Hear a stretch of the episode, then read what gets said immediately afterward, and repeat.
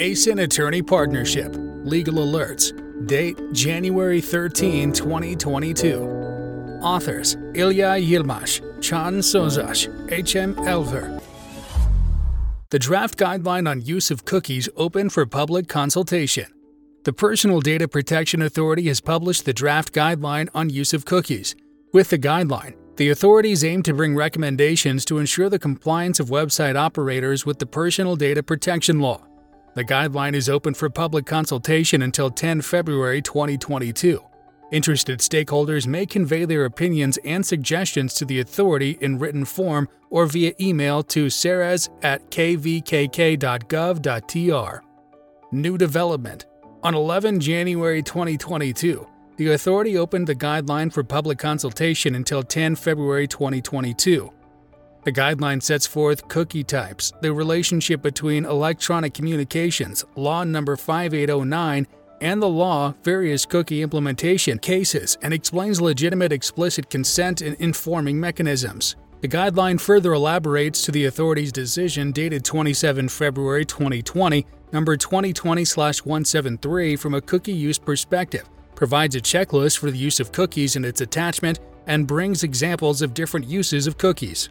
What's new? The guideline aiming to ensure website operators' compliance with the law when using cookies covers only the cookies used for processing personal data.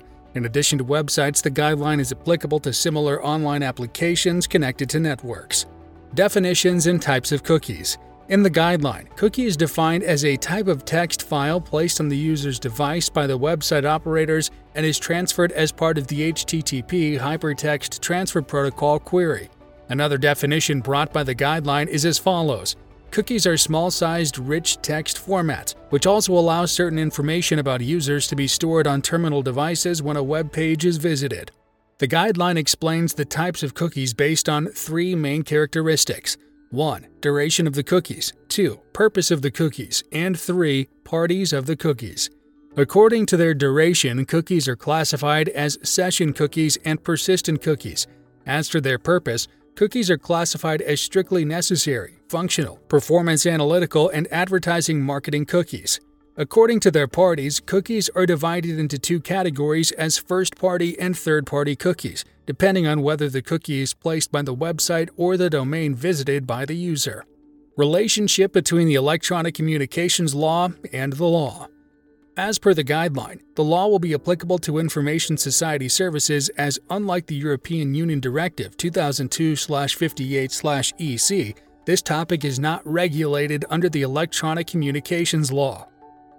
In this text, the decision dated 27 February 2020, number 2020/173 is highlighted.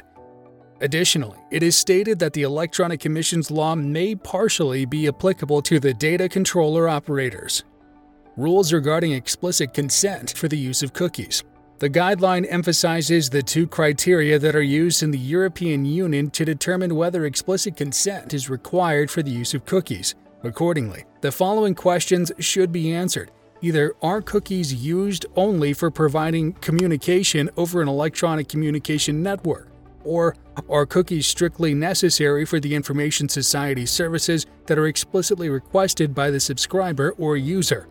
For cases that do not fall under these two scenarios, either explicit consent of the data subject must be obtained or another legal basis stipulated under the law must be reliable.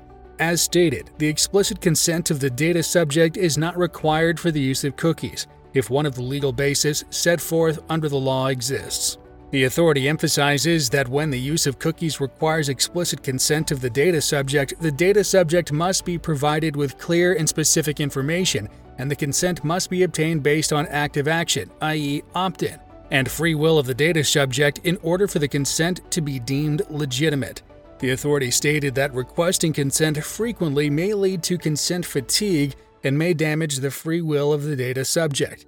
Hence, as per the guideline, instead of obtaining consent every time a user accesses the website, it is sufficient to remind the explicit consent preference of the data subject proportionally throughout the lifetime of a cookie.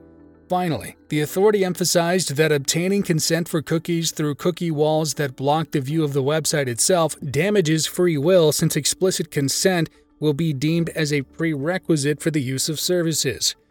Conclusion In the guideline, the authority aims to guide website operators and those that process personal data through cookies to bring cookie practices in line with the legislation. Interested stakeholders may review this important guideline and submit their opinions and suggestions to the authority until 10 February 2022.